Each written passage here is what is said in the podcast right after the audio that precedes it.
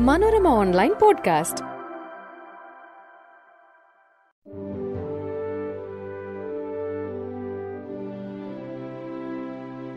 നമസ്കാരം. ഞാൻ സെബിൻ പയസ്. മനോരമ ഓൺലൈൻ പോഡ്കാസ്റ്റിലേക്ക് ഏവർക്കും സ്വാഗതം. മനോരമ ഹൊറൈസണും മനോരമ തൊഴിൽ വീതിയും ചേർന്ന് അവതരിപ്പിക്കുന്ന ഈ ഒരു പോഡ്കാസ്റ്റ് സെഷനിൽ റിസർവ് ബാങ്കിന്റെ പണനയം സംബന്ധിച്ച വസ്തുതകളിലൂടെ നമുക്കൊന്ന് കടന്നു പോകാം പണനയവും ധനനയവും. ഏതൊരു രാജ്യത്തിന്റെയും സമഗ്രമായ സാമ്പത്തിക വികസനത്തിന് പണപ്രവാഹവും പണപ്പെരുപ്പവും നിയന്ത്രിക്കണം. ഇതിനായുള്ള രണ്ട് പദ്ധതികളാണ് ധനനയവും പണനയവും. ധനനയം രാജ്യത്തെ സർക്കാരുകൾ തയ്യാറാക്കും. പണനയം രൂപീകരിക്കുന്നത് രാജ്യത്തെ കേന്ദ്ര ബാങ്കുകളാണ്. ഇന്ത്യയുടെ കേന്ദ്ര ബാങ്കായ റിസർവ് ബാങ്കാണ് ഇന്ത്യൻ സമ്പദ് വ്യവസ്ഥയിലെ പണവിതരണം നിയന്ത്രിക്കുന്നതിനായി മോണിറ്ററി പോളിസി രൂപപ്പെടുത്തുന്നത്. പണനയത്തിന്റെ വഴികൾ. പണപ്പെരുപ്പവും പണപ്രവാഹവും നിയന്ത്രിക്കുന്നതിനുള്ള റിസർവ് ബാങ്കിന്റെ നടപടികളാണ് പണനയത്തിൽ പ്രഖ്യാപിക്കുന്നത്. ഇതിനുള്ള ഉപാധികളെ ക്വാണ്ടിറ്റേറ്റീവ് രീതി ക്വാളിറ്റേറ്റീവ് രീതി എന്നിങ്ങനെയുള്ള രണ്ട് വായ്പാ നിയന്ത്രണ രീതികളിലൂടെയാണ് reserve bank യാഥാർത്ഥ്യമാക്കുന്നത്. Bank rate cash reserve ratio statutory liquidity ratio open market operations repo നിരക്ക് റിവേഴ്സ് റിപ്പോ നിരക്ക് തുടങ്ങിയവയാണ് പ്രധാനപ്പെട്ട ക്വാണ്ടിറ്റേറ്റീവ് വായ്പാ നിയന്ത്രണ നടപടികൾ. കരുതൽ ധന അനുപാതം വാണിജ്യ ബാങ്കുകൾ തങ്ങളുടെ കൈവശമുള്ള ആകെ ആസ്തിയുടെ ഒരു ഭാഗം നിയമാനുസൃതമായി റിസർവ് ബാങ്കിൽ നിക്ഷേപിക്കണം. ഇതിനെയാണ് കരുതൽ ധന അനുപാതം അഥവാ ക്യാഷ് റിസർവ് റേഷ്യോ എന്ന് പറയുന്നത്. സമ്പദ് വ്യവസ്ഥയിൽ പണപ്രഭാവം വർദ്ധിക്കുമ്പോൾ ആർ ബി ഐ കരുതൽ ധന അനുപാതം ഉയർത്തുകയും പണപ്രഭാവം കുറയുമ്പോൾ ധന അനുപാതം കുറയ്ക്കുകയും ചെയ്തു. ആയിരത്തി തൊള്ളായിരത്തി മുപ്പത്തി അഞ്ചിൽ അമേരിക്കയിൽ ആരംഭിച്ച ഈ സമ്പ്രദായം ഇന്ത്യയിൽ ഇന്നത്തെ രീതിയിൽ നടപ്പിലാക്കിയത് ആയിരത്തി തൊള്ളായിരത്തി എഴുപത്തി മൂന്നിലായിരുന്നു കരുതൽ ധന അനുപാതം നിശ്ചയിക്കുന്നത് റിസർവ് ബാങ്കാണ്. ഇത് റിക്വയർഡ് റിസർവ് റേഷ്യോ എന്നും അറിയപ്പെടുന്നു. സാധാരണ രീതിയിൽ റിസർവ് റേഷ്യോ നിരക്ക് മൂന്ന് ശതമാനം മുതൽ പതിനഞ്ച് ശതമാനം വരെയാകും ക്യാഷ് റിസർവ് റേഷ്യോ വർദ്ധിപ്പിക്കുന്ന സാഹചര്യത്തിൽ റിസർവ് ബാങ്കിൽ കൂടുതൽ പണം നിക്ഷേപിക്കാൻ ഷെഡ്യൂൾഡ് ബാങ്ക് നിർബന്ധിതമാകും.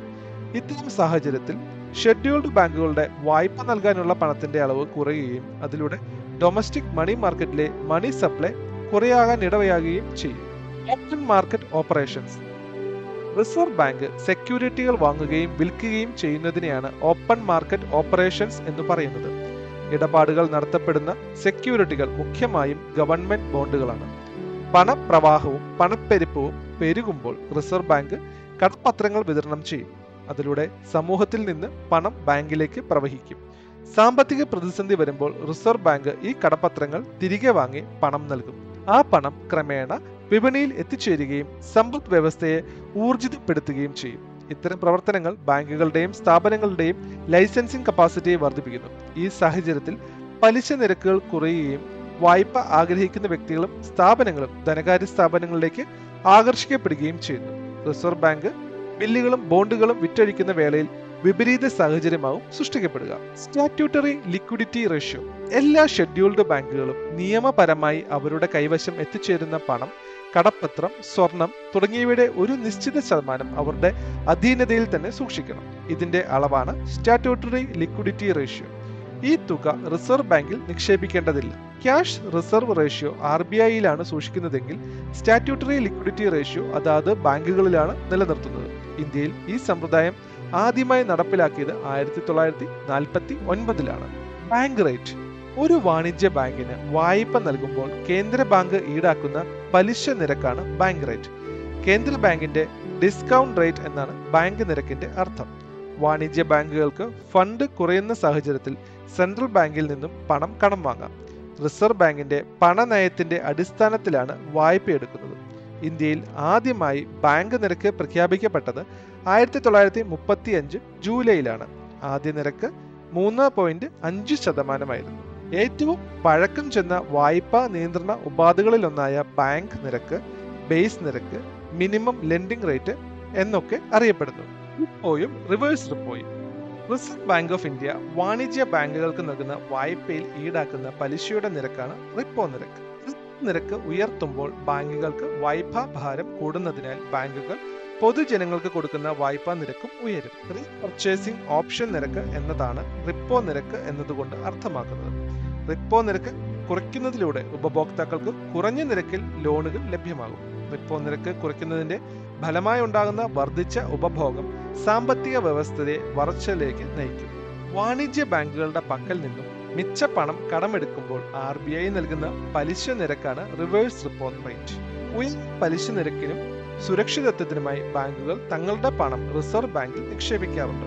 റിപ്പോ നിരക്കിനും റിവേഴ്സ് റിപ്പോ നിരക്കിനും ഇന്നത്തെ നിർവചനം ലഭിച്ചത് രണ്ടായിരത്തി നാല് ഒക്ടോബറിലാണ്. Marginal standing facility. കടുത്ത പണദൗർലഭ്യം അനുഭവപ്പെടുന്ന അവസരത്തിൽ റിസർവ് ബാങ്ക് വാണിജ്യ ബാങ്കുകൾക്ക് നൽകുന്ന ഹ്രസ്വകാല വായ്പയാണിത്.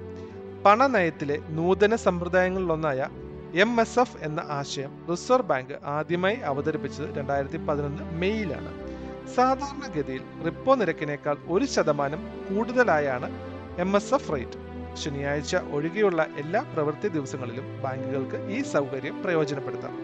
വാണിജ്യ ബാങ്കുകൾക്ക് എം എസ് എഫ് സമ്പ്രദായത്തിലൂടെ കുറഞ്ഞത് ഒരു കോടി രൂപയും തുടർന്നുള്ള അതിന്റെ ഗുണിതങ്ങളും ആർ ബി ഐയിൽ നിന്ന് വായ്പയായി അപേക്ഷിക്കാം. മോണിറ്ററി പോളിസി കമ്മിറ്റി ഇന്ത്യയിലെ ബെഞ്ച് മാർക്ക് പലിശ നിരക്ക് നിശ്ചയിക്കുന്നതിന് ഉത്തരവാദിത്തമുള്ള റിസർവ് ബാങ്ക് ഓഫ് ഇന്ത്യയുടെ കമ്മിറ്റിയാണ് M P C Reserve Bank of India Act ആയിരത്തി തൊള്ളായിരത്തി മുപ്പത്തിനാലിലെ നാൽപ്പത്തി അഞ്ച് ഇ ഇസഡ് ബി വകുപ്പ് പ്രകാരമാണ് കേന്ദ്ര സർക്കാർ മോണിറ്ററി പോളിസി കമ്മിറ്റി രൂപീകരിച്ചത്. ആറ് അംഗങ്ങളാണ് ഈ കമ്മിറ്റിയിൽ. റിസർവ് ബാങ്ക് ഗവർണറാണ് ചെയർപേഴ്സൺ. കേന്ദ്ര സർക്കാർ നിയമിക്കുന്ന മോണിറ്ററി പോളിസി കമ്മിറ്റിയിലെ അംഗങ്ങൾക്ക് നാല് വർഷമാണ് കാലാവധി. വർഷത്തിൽ കുറഞ്ഞത് നാല് തവണ എം പി സി യോഗം ചേർന്ന് പലിശ നിരക്കുകൾ പ്രഖ്യാപിക്കും. ഇന്ത്യയുടെ കേന്ദ്ര ബാങ്കായ റിസർവ് ബാങ്ക് ഓഫ് ഇന്ത്യയുടെ പണനയം സംബന്ധിച്ച വസ്തുതകളിലൂടെയാണ് നമ്മൾ കടന്നുപോയത്. പുതിയ വിവരങ്ങളും വിശേഷങ്ങളുമായി അടുത്ത പോഡ്കാസ്റ്റിൽ. നന്ദി.